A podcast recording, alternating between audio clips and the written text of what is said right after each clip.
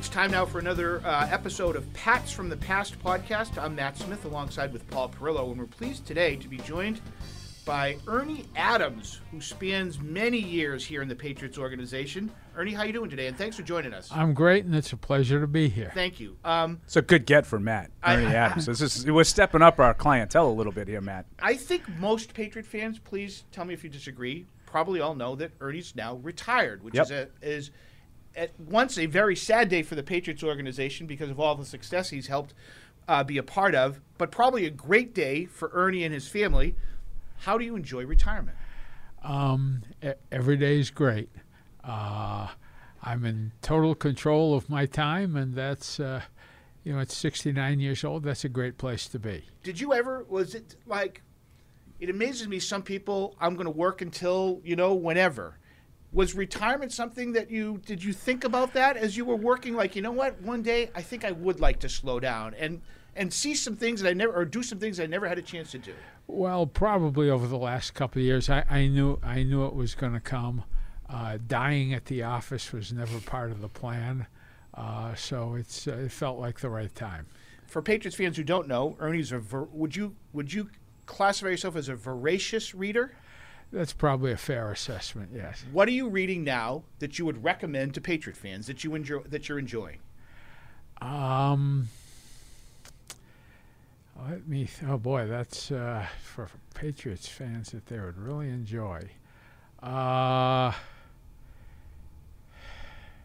Read a great book about Maynard Keynes. The author's last name is O'Toole. I think I might forget the title. Time of Peace. Great book about how economics are a social phenomenon, not a hard science. That might be at the top of my timely topic. Very timely topic. Cap related. I love yes, it. I yes. love it. Yeah. Yeah. I wanted to ask you, when Matt was talking about the retirement stuff, just what was the season like for you last year? Sort of, what did you do on a typical NFL Sunday? Were you watching intently or were you doing apple picking, with the family? No, I watched, I certainly watched Patriots games. And if there were teams that were interesting to me, then I would watch them. I did not sit there glued watching, every game that came on. Well, players will say that when they see the games or it gets to be training camp, those that have retired, that there's an itch that comes back. Did you ever have an itch, or had that itch been scratched permanently? I would say the itch had been scratched. I mean, it's. Game day is the fun time. Driving home on Tuesday nights, worrying about hitting a deer out on I-95. That's don't get Matt going on that. That's one of his irrational fears. Right. There are deer out there. I know. Yeah. Right. So this is a fascinating career that you've had, Ernie. As a younger person, what sparked? Can you think of one thing where that ignition sort of happened and you said, man, I'm really interested in this, in the game of football? Sure. It was when I was an eighth grader at Dexter School in Brookline. Football was mandatory, intramural, so there was no choice. I want to play football. I don't. If you're at Dexter School, you're going to play football. And I was the athletic director there. George Downpool was just a wonderful human being. And I had also, why don't we do this? Why don't we do that? And he finally said, look, you're so smart. You coach your team. We'll see how you do. And that's where it started. Did you envision at that point in time this is a real love? Oh, I knew. Hey, this is a lot of fun, and it grew from there. Okay, so were really into it, and then you do your high school, and you meet another guy who's really into it. How long did it take you to realize Bill Belichick was pretty similar in his thoughts? Probably about a minute. So of course we met fall of 1970. We were both seniors at Phillips Academy in Andover. We played on an undefeated football team, and we had a great time together, and it was. It's basically started a 50-plus-year conversation about football. Was it mapped out? Did you guys sort of say, this is where we want to go and this is how we might be able to get there? We both knew we really enjoyed football. I can't say that we're 18. We had you know, every step of the way mapped out. But things went from there. So how did that happen? Maybe or increase the likelihood, or maybe increase your love of the game when you were at Northwestern. Well, I was. Of course, it was Bill's dad, Steve, made an introduction to me at Northwestern, and that worked great. And then when I finished at Northwestern, I came June of 1975. I had an interview with Chuck Fairbanks about joining his staff. And what really worked for me was that Chuck had been coach at the University of Oklahoma. He was used to having graduate assistants and those young coaches who did a lot of the grunt work. So he was it was kind of no risk for Chuck. It was a tryout basis. He said, "Look, if this goes well, great. If not, I'll let you go." So, but I came in and interviewed with Chuck on a Monday, and I had a conversation probably a day or two after with Bill Belichick when he just graduated from Wesleyan, and told him what I was doing, and he said, "You know, that sounds like a pretty good place to be." In the NFL instead of going to college. So he went in shortly thereafter and talked to Ted Marchabroda at the Colts, and that's where he started at the Colts. I think people like Paul and myself look at what the NFL is today. It's this mega monster and everything like that. But can you talk about, like, the job interview in 1975 for the New England Patriots in the NFL? Yeah, we think of the NFL as this big deal. And I'm not saying it wasn't a big deal in 1975. That's still the highest league. But what was that like in 1975, Ernie? Well, like getting your introduction to the NFL? Well, I mean, Chuck Fairbanks was just a wonderful person to work with. And that was, that was a big deal. Of course, the league was much smaller. In fact, if you remember, in 1975, the Patriots were still a publicly traded company. You could go to the Boston Stock Exchange and buy a share of the New England Patriots. Well, one of the results of that was, as a publicly traded company, the Patriots had to publish every year their complete financial statements, which I have a copy of their last annual report, and I gave a copy of that to Robert Kraft. I said, "Now, don't laugh when you look at numbers." I mean, it was the National Football League, but it was so much. It was smaller than it was, and that was now, obviously. Right. And Matt and I are, of similar age, and we have sort of an affection, would you say, for those teams, 76, 77. That era of Patriots football was when we were kids, and we were really, really getting into it, and I'm just curious your thoughts on just how good, you mentioned Chuck Fairbanks, the talent that he brought here, how good some of those teams were that maybe are kind of forgotten because of all the success you and Bill have had. Well, of course, I was with the Patriots then for 4 years, from 1975 through 78. The 1975, the year before I got here in 74, the Patriots, if you remember, had started 6-1. Yep. And ended 1-6, so it was a 7-7 overall record. And then in 75, we had our team went on strike the day before the last preseason game with the Jets. So we were it may seem a little strange. We were playing the Jets in the last preseason game. Playing in that game was going to be played in the Yale Bowl. So we had our usual Saturday morning workout, and we had lunch in the old Stadium Club over what Schaefer Stadium. Yep.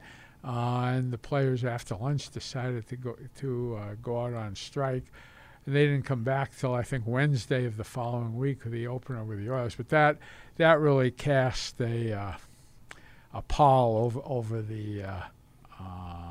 over the whole season, and then of course Jim Plunkett hurt his shoulder, and so we went. Yeah, that gave Steve Grogan a chance to play with a rookie. So the first year, at 3-11, that was a real disappointment. But the next year, coming back, of course, we went 11-3 in the regular season. You probably remember the Oakland Raiders won the Super Bowl that year. Well, they were 13-1 in the regular season. That one loss was when we beat them. I think it was like 48-14. 48-10. I was at that game. I remember. And I'm going to go 17. It was a blowout. It was a blowout. Complete blowout. Yeah. And then, of course, we played them in the infamous divisional playoff game where we had them third and, you know, we had a lead, had them 3rd and 18. They throw an incomplete pass, and Ray Hamilton gets called for roughing the passer. Let's say probably a little bit of a marginal call, you know, and they went on to, you know, to beat us right at the end, where Stabler kept the ball, went in for the winning touchdown. But that was, my point is that in '76, I mean, we were a championship caliber team, even though, you know, we didn't win. Most seasons they'll end up being, you know, 2 or 3 teams playing at the towards the end of the season that really have a legitimate chance to win, and we were one of them. A lot of players and a lot of coaches, it's not necessarily the wins that they enjoy reminiscing about. It's those losses that they can't get over. And easy for me to say this, but I wonder, does that loss bug you? Because you had beaten Pittsburgh already in the regular season that year, in Pittsburgh, by the way. Yeah. And no disrespect to Minnesota, but Minnesota wasn't in the same class. That one, I think you can make a really legitimate argument that that call doesn't get made. You beat the Steelers and you beat the NFC representative.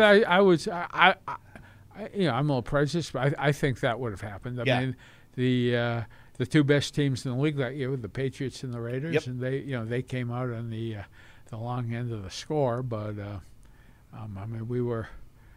You hate seeing a game really come down to,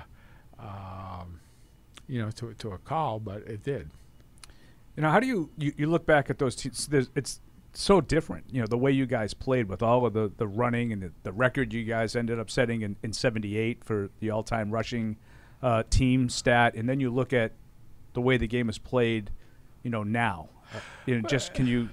Well, right. It's become much more of a passing league, but I will point out you've got a really good team, the Baltimore Ravens. Oh, yeah. Yep. Who feature the running game, and they're a little bit similar to what we were because we had – I mean, I think in '76, Steve Grogan probably had close to 500 yards rushing.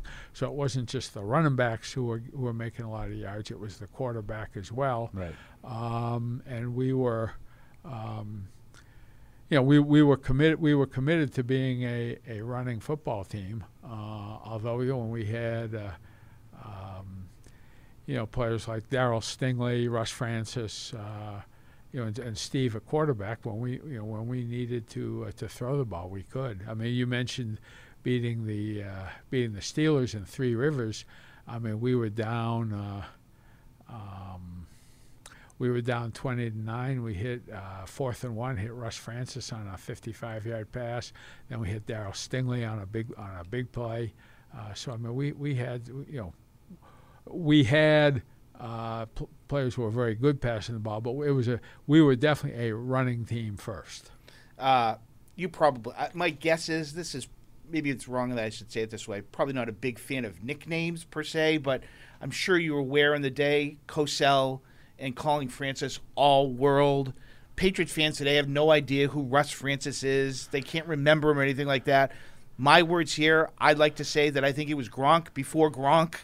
Is that a fair statement to make? I mean, the biggest difference between Russ Francis and Rob Gronkowski is that Rob played on a passing team with a Hall of Fame quarterback. I mean, Russ was, we were more of a running team. He was like Rob was a devastating blocker on the edge. Russ had, great athletic ability, great hands. When you talk, what do you want for a tight end? What do you think of Russ Francis, Rob Gronkowski? I have no problem putting them in the same. That's heady category, right? In the big plays, there was a couple of years, before all of these modern guys started being eligible for the Hall of Fame. When we were in our meetings, I've nominated Russ Francis a couple of times. I mean, averaging like 16 yards a catch, right? I mean, and I'm just an insane total for a tight end, right? Especially in that era, as Ernie said, with such a running. Team really could. I mean, I know Howard Cosell always said it. He has his little pithy little phrases, but there's my all-world tight end. That's what he was. He could do it all. Mm-hmm. No question. I mean, our featured play was running the ball off tackle. I mean, we had Russ Francis doubling down on a double team, Sam Cunningham kicking out, and John Hanna leading. And we had good backs, but they just had, you know, realistically, the back just had to get the ball, follow John. Right, right. Ernie, because, you know, your career has spanned so much time and the game has changed so much, I'm interested in one. You mean half a century is a long time? That's a long time. When you're sitting in meetings and in that 70s team and you guys are sitting down, can you recall a player, a couple of players, where you guys sit around as you're trying to game plan and go, this guy's a game wrecker. I don't know how we're going to be able to contend with him. Who's the guy that caused your coaching staff fits back in that day? Oh, boy. Well, you had you could certainly, our last year in 78 playing the Houston Oilers, we had Earl Campbell. Now, that he was a game wrecker. I mean, my first year, 1975, going out to play the Bengals, he had Isaac Curtis at wide receiver with Kenny Anderson throwing him the ball. I mean, we geared a lot of things to stopping him. You play the Raiders. I mean, you had now Dave Casper was another tight end who was a real problem to play against. So, I mean, there were. You know, we played the Steelers. You mentioned we beat them in '76. I mean, they had Lynn Swann and John Stallworth at wide receiver, and of course the defense. I mean, you got Jack Ham, Joe Green, Jack Lambert, Andy Russell was the third linebacker who would be a legitimate Hall of Fame candidate with. You know, Blunt and Mike Wagner in the secondary. I mean, that was a great, you know, a great team to play against. And people talk about, we use the word dynasty a lot, you know, and how much it is. And here's the Steelers. There's no free agency back in the day, you know, and the fact that that team could run out. You're just going through some of the names. I don't know that younger Patriot fans can appreciate how good that team was and how good that organization was at that time, right? Yeah. Well, I mean, you're talking about winning. You know, winning 4 Super Bowls in 6 years. I mean, it was still, I mean, to win the championship of the National Football League, you got to beat everybody else in the league. I mean, that part of it hasn't changed. And they were, you know, and even the team we beat in '76, who did not go on the Super Bowl. I mean, that's where they're.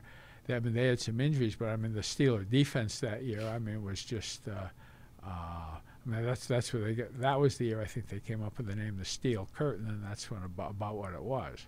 Should you have did Chuck leaving in '78? Did that derail the '78 team? At the end, it didn't.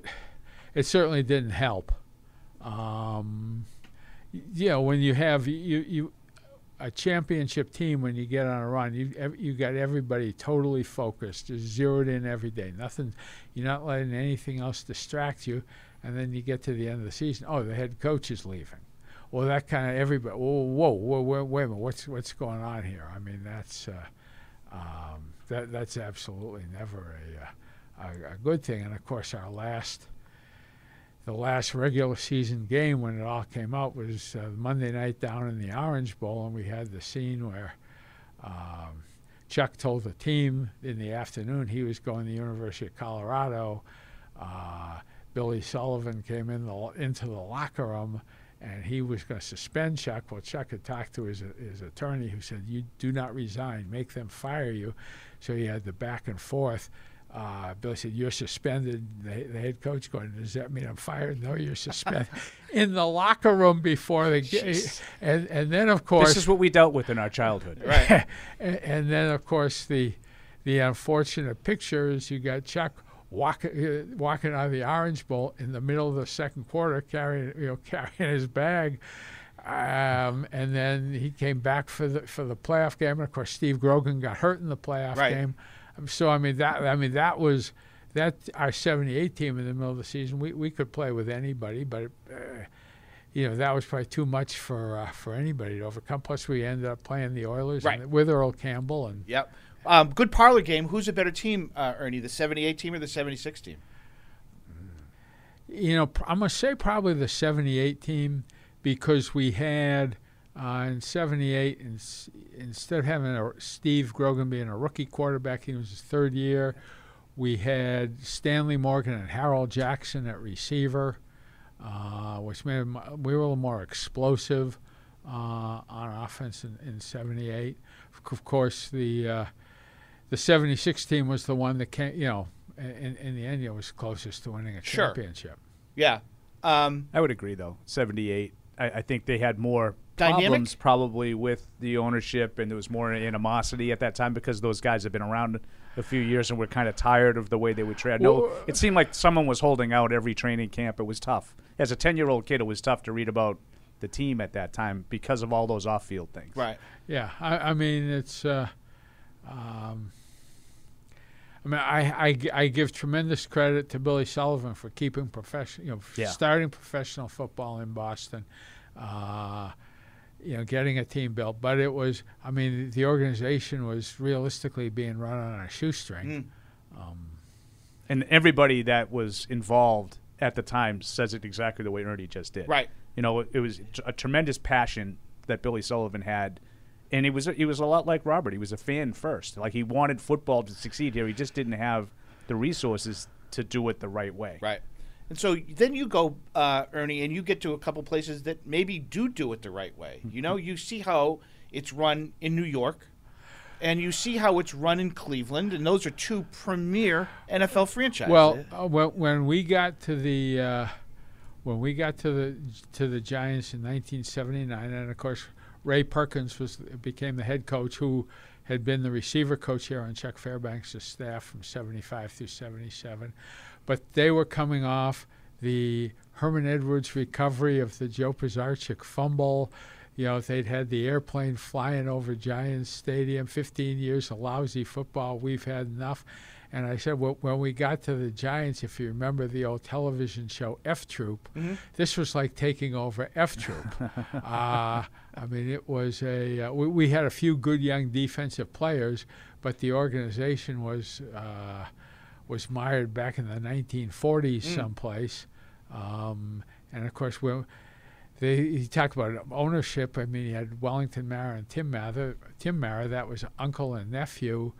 It was a 50-50 split, and the two they just lived in different worlds, basically. So the commissioner, Pete Rozelle, basically he went out and found George Young, who was at the Miami Dolphins, and he told the Maras, look, you're going to hire George Young as the general manager and just sign the team over to him, which is what happened. But you say, yeah, the Giants, I mean, it's in New York. It's a classy operation. But going in there in the spring of 1979. That's good to know. We had a long way to go. Okay, so let's fast forward a little bit. Was the organization, the team wasn't very good when Bill called you in 2000 and said, I'm going to New England. Let's go to New England. It wasn't the F Troop at that point in time, but your financials from a salary cap were a mess, right? Like, the football team wasn't in great shape at that point. Right. Well, no, it was. We had. I mean, we had some work to do, and that first season was certainly frustrating. I mean, it took basically a whole year to get everybody on the same page, and then of course going into 2001. We did a great job with signs of free agents, like Mike Vrabel, brought some guys in who Bill had known at the Jets, like Roman Pfeiffer, and just had that made a huge difference. And then of course, I mean, everybody knows in the second game, Drew got hurt and Tom came in playing quarterback, and that everything gelled, but it was. I mean, that 0-1 team, I mean, we got playing really well at the end, and obviously we won the championship. I mean, we weren't really a juggernaut at that stage. I mean, I tell people, I mean, in the 2001 team, we were just a little engine that could. I mean, this is like 15 years before we became the evil empire. I mean, we were just some guys going out there, The one I remember was we went out and we played the Colts in Indianapolis, and that was him where David Patton had the He threw for a touchdown, ran for a touchdown, and caught a touchdown. Well, when he threw the touchdown pass, the announcers, commentators, who are these guys? And that's where we were in 2001. You know, who? I mean, John Madden broadcasting the Super Bowl. I thought, oh, this poor Patriots having to go up against the Rams. I mean, that was. I mean, and that's part of what made that a lot of fun. Can you think back to your mindset heading into the season in 2001? Obviously, no one could have envisioned Drew going down and Tom, but was there optimism like that you had, you know, like as Matt said, you sort of got the house in order a little, you got all those free agents in. How good did you think you might be able to do? I just wanted to see us make some progress. That was really, you know, you don't come on. We went through a string of games in the first year, 2000, where we got ahead of teams and lost at the end. Yeah. So you're losing games, but at least there's it was a much more competitive team than people remember. I agree with you. At least we were getting ahead of people. So I mean, I was hoping we would make progress. I mean, we had a lot of things come together. But remember, after week 11, we were 6-5. Mm-hmm. And of course, the last game we lost was Sunday night game, yeah. Which in reality, that had a huge part in beating the Rams in the Super Bowl, because we'd gone up against them. We had a bit of a feel for them, and we knew we were going to have to make some changes when we got to play them in the Super Bowl. Whereas the Rams kind of came in and went with the same. To a large extent, the same plan they had the first game. But truthfully, had we not played them, it would have been harder to beat them in the Super Bowl. That's fascinating. So is the game in the regular season where you and Bill kind of looked at Falk and said, this is the guy. Well, this is what everything revolves around. Right. Well, there were some other, I mean, just the whole way we played the game, particularly on defense. You know, we were trying to do some zone blitzes, which we weren't very successful with. So we really, you say, hey, we are not going to, you know, we've played them once. We've got a little better feel for them. We're not going to just go repeat what we did. And they were. Truthfully, I mean, I know that the Rams absolutely knew they were playing the Pittsburgh Steelers, and there was only 1 week, so you know, to get ready for that game. So that was the whole. A lot of the things in the preparation were advantage us, and believe me, we needed every advantage we could get to beat that team. I mean, that was a real good Rams team on both sides of the ball. That 1 week. Because, you know, that hadn't happened in years, yep. You know, and that was a big deal because of 9/11. Asking if, because you're saying that fact that you played him in the regular season, it's not a completely different opponent. You know what you did wrong. Well, we can't do this again or it's going to be a smoke show, you know. Did that help because you had such a condensed period of time to prepare? I think so, yeah. I mean, we had we played the AFC Championship game against the Steelers on Sunday afternoon. We get back in, and we're going to the bus is leaving to go down to New Orleans at 8 o'clock. I remember it well. Yeah, right. That's called a fast turnaround. And basically, we had the parameters of our strategy for the Rams. Bill and I mapped out on that plane ride. So, and we had. You know, here we are. We're going to do what we think we can do best. We'll go with it, and let's see what happens. And we had a great week of practice down in New Orleans, and everything. You know, for the first 50 minutes of the game, we threw a shutout at them. You mentioned the idea of being the little engine that could, versus 15 years later, and you're the evil empire. Is it more fun being the little engine that could? Well, you can only be the little engine that could once. Okay. I mean, if you're going to actually go out and repeat, you know, you can't say, much as I would like to, we've won 5 Super Bowls, but we're really just no, right. Yeah, I mean, at some stage, you know that becomes unbelievable. So, but Well, I wanted to ask a little bit about, you had mentioned on that plane ride, you know, you and Bill sat down, and that's basically where you got the parameters. You're famous for being the guy that Bill, you know, there's times where Bill says, okay, I don't need to hear from anybody, I'm just talking to Ernie during games. You know, what is it exactly? Is it strategy? Is it clock management? Or all of the above? Could be any of the above. And when I mentioned, you know, this goes back to 1970. I mean, we've been having a football conversation for 50 years. I mean, we would go at the Giants. We go for long runs together. You know, I mean, we've gone through and sometimes, you know, because we can do a lot of things very quickly, you know, because we have some common reference points. You know, something that happened in Cleveland in 1993. Nobody else on the face of planet Earth would remember, but, you know, hey, Bill, you remember what we did in Cleveland, and this really worked in this situation. And, you know, we can make big changes in a hurry because we've spent so much time talking. You know, we know what each other's talking about. So I'm going to put you on the tee here, okay? Because you relayed this story to me about a Giants game against the Rams. And I don't know if it was 79 or 80. 81. 81, sorry. And how that relates to one of the most famous games and one of the most famous plays in Patriot history. Sure. Well, we were the 1981 Giants. I mean, we'd come off a bad year in 1980. We were 4-12. We had the second pick in the draft where we took Lawrence Taylor. That was a difference maker for that franchise. But we were 6-7, and we kind of knew that, well, if we were going to the playoffs, we were going to have to win three in a row. We were playing a good Rams team, who had they had played the Steelers in the Super Bowl, very very close game. But I think they were actually ahead of the Steelers in the fourth quarter. Mm-hmm.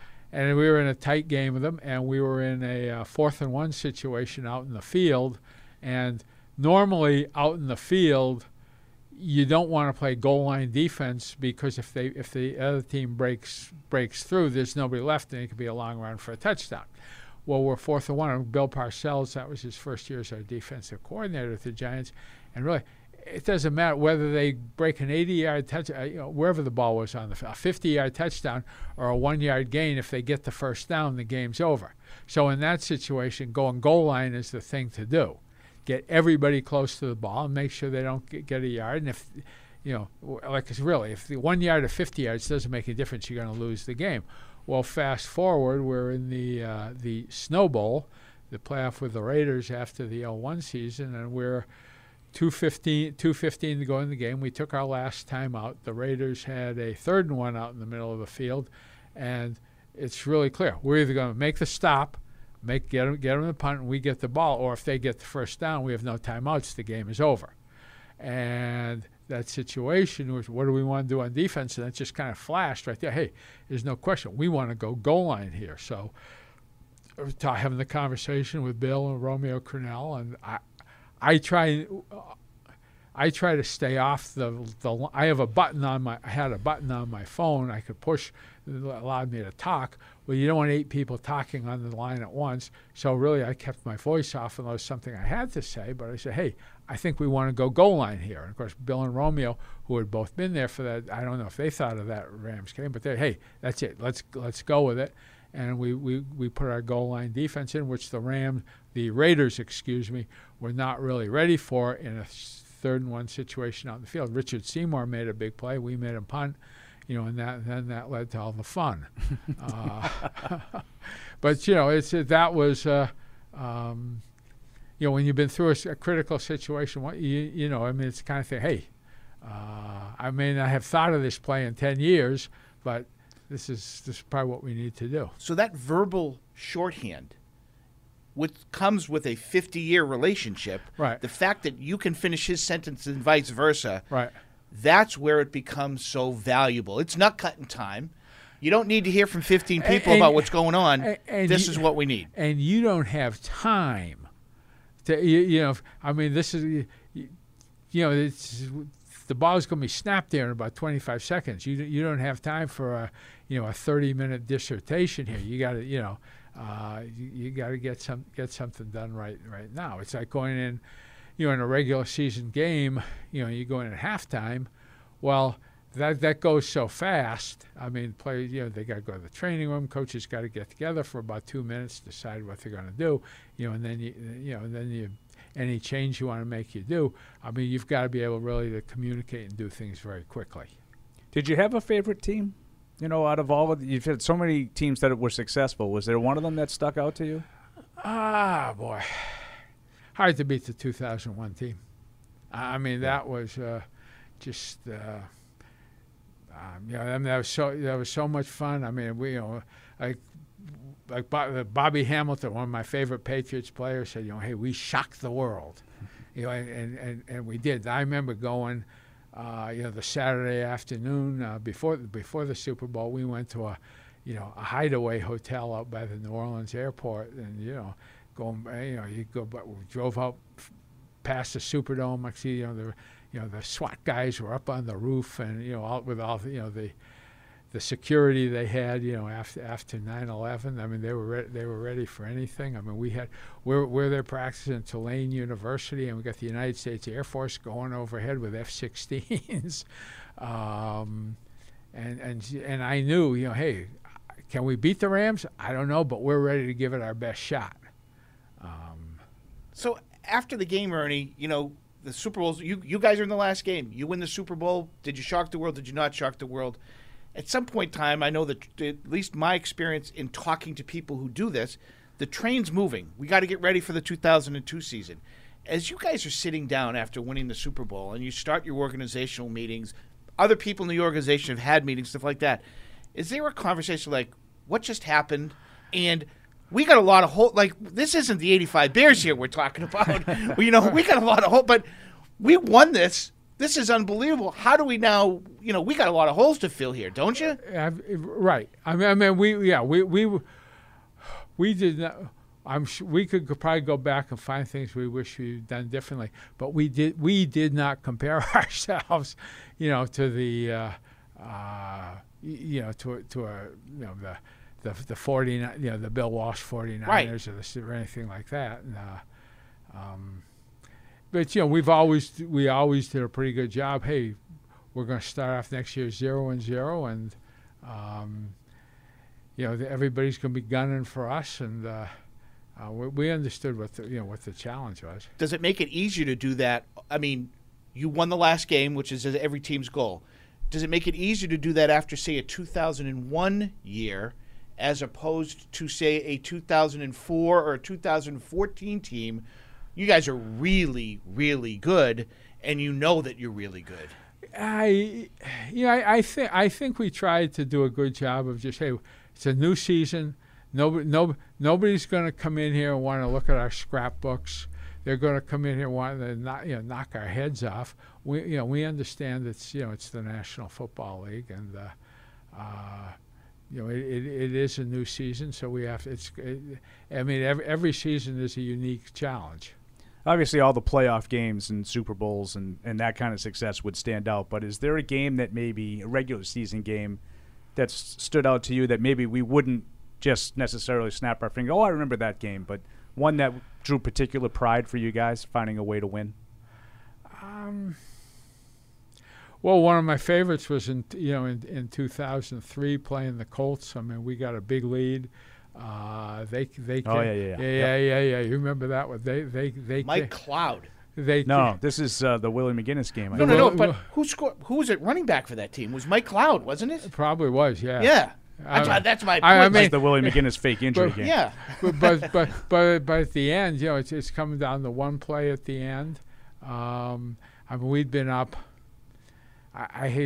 We'd been up like 38-10 or something. They came back to me at 30. Peyton Manning was tearing us up. Came down to one play. They handed the ball off to Edger and James. Willie McGinnis hit him 3 yards in the backfield, and we won the game. I mean, that's one that always kind of,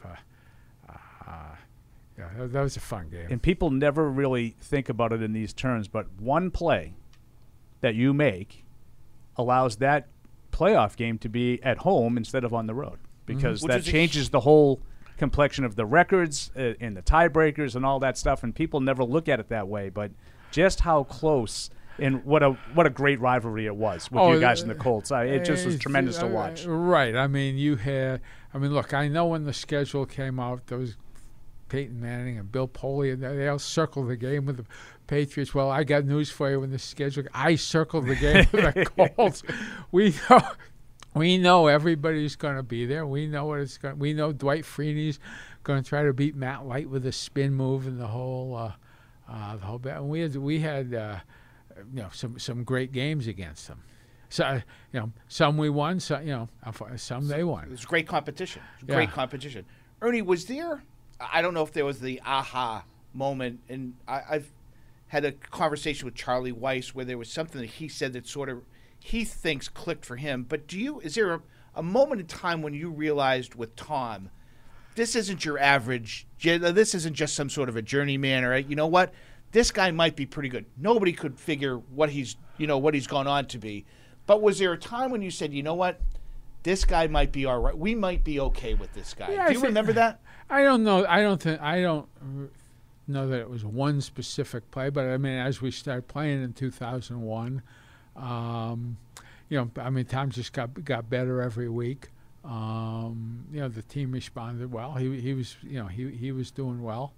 So I think it was more of a process rather than a, you know, one play.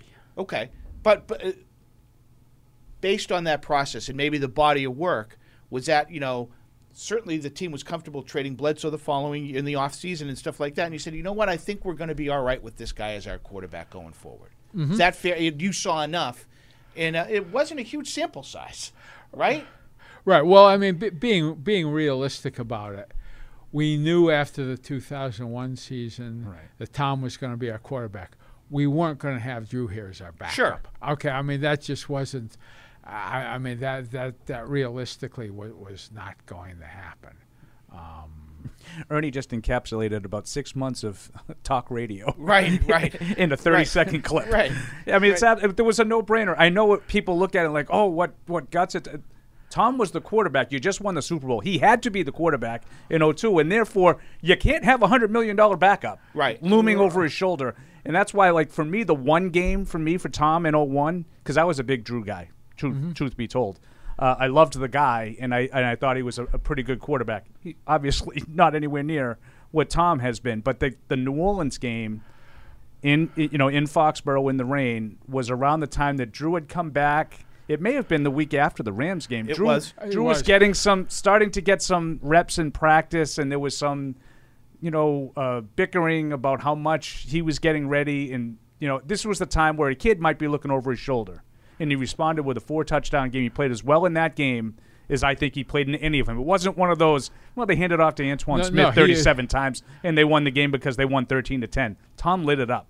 Yep. And that, to me, I was like, whoa, this kid's better than I thought. Mm-hmm. No question. That was a big offensive day for us. And that was the day that I said, that Drew's got to go. As much as I love Drew, I did. Right. I mean, it was a no-brainer. Right. I mean, it was just not There was no way that, like I say, there's no way that trade wasn't going to happen. Right. And we broke it on Patriots.com. You saw, Ernie, you saw him as part of something with the Giants.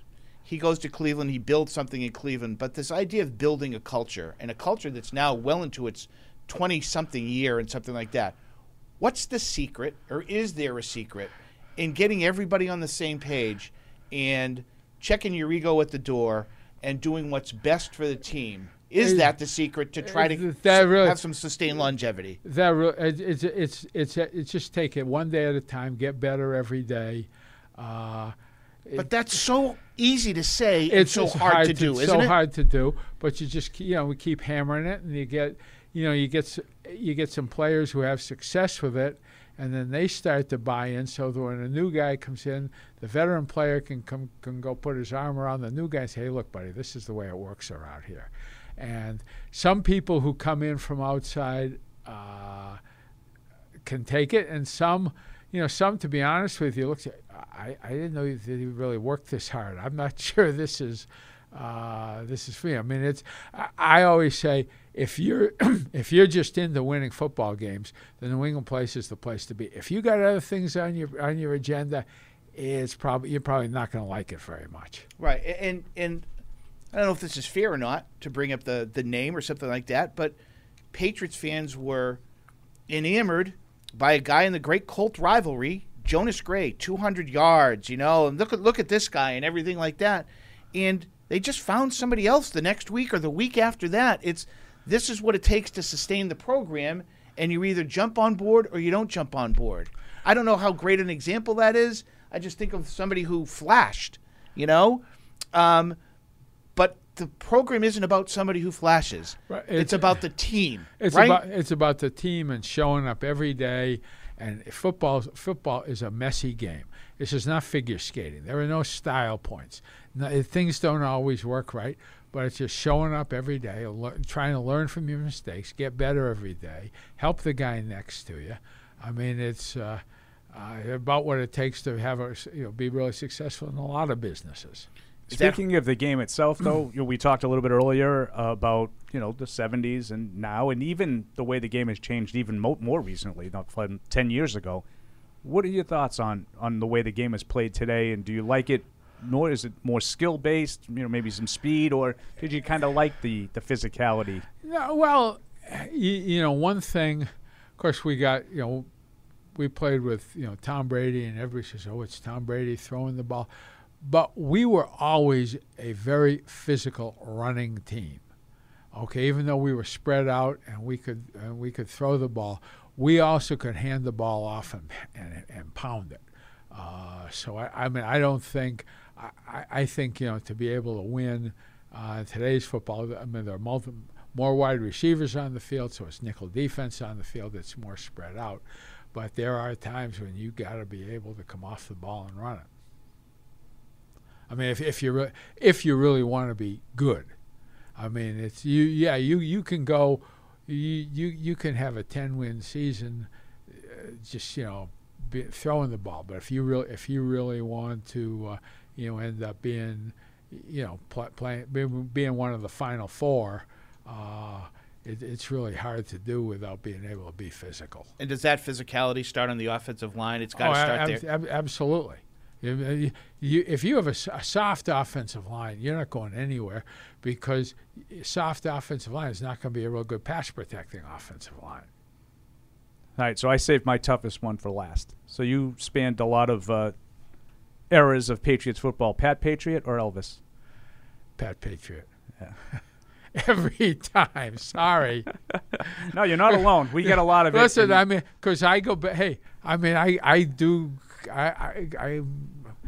go back to I never went to a game at Braves Field. I was at Friday nights at Fenway Park. I mean, I thought that was that was Pat Patriot. I mean, that said that's Boston. That's New England. That's for me every time.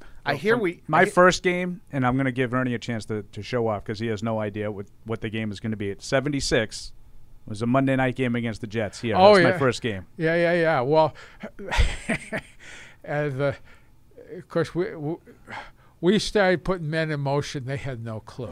So it was the game was a massacre. And what I unfortunately remember was at Schaefer Stadium, because it was right near our offices, the officers of the law had some I learned some stuff that night as an 8-year-old, Ernie.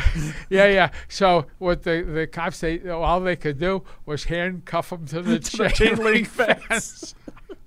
And come on, I'll show you. Oh, I'll show you stuff. Take these handcuffs off me. And it was really right by the door that we all came out. Sure, it was an amazing sight. My father, grandfather, and uncle took me, and they literally made a triangle around me, and we're walking out, and they're like, just keep going this way. Nope, don't worry about that over there. They're straight ahead. They didn't want me to see any of this. There was literally hundreds of people, handcuffed to the fence. Right, chain link fence. Did Grogan score on a bootleg in that game? Yeah, like 40 yards. Long touchdown run, right? Yeah. 41-7. Yeah.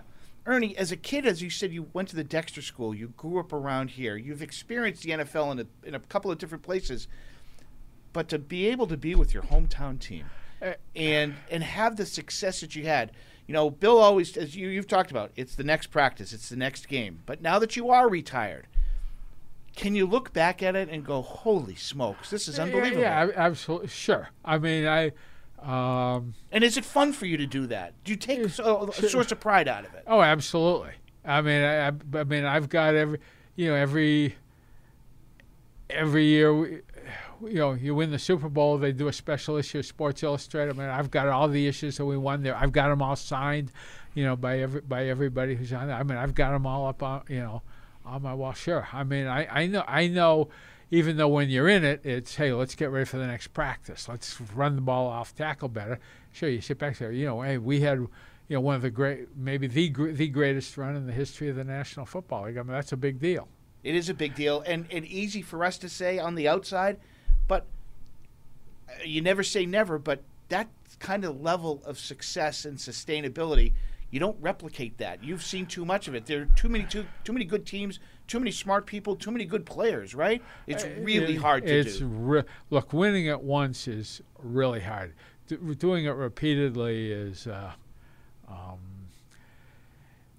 it's a phenomenal accomplishment. But, again, the biggest thing was when you're doing it, you're just thinking about, hey, the next play, next game. Let's just, it's one game at a time. I know people say, oh, that's coach talk, one game at a time. But it's the key to success, and getting people to believe it is the key to success. But Paul asked you a question about 01, and is this also part of the key, Ernie, where he said, did you have any expectations in 01? And you answered, I wanted to see progress. Right. Is that kind of the key for your team, whether you're 12-4 or 4-12? Can we just make progress? Right. When we're going out to practice in training camp, we're a better football team when we come off the field than when we went on it.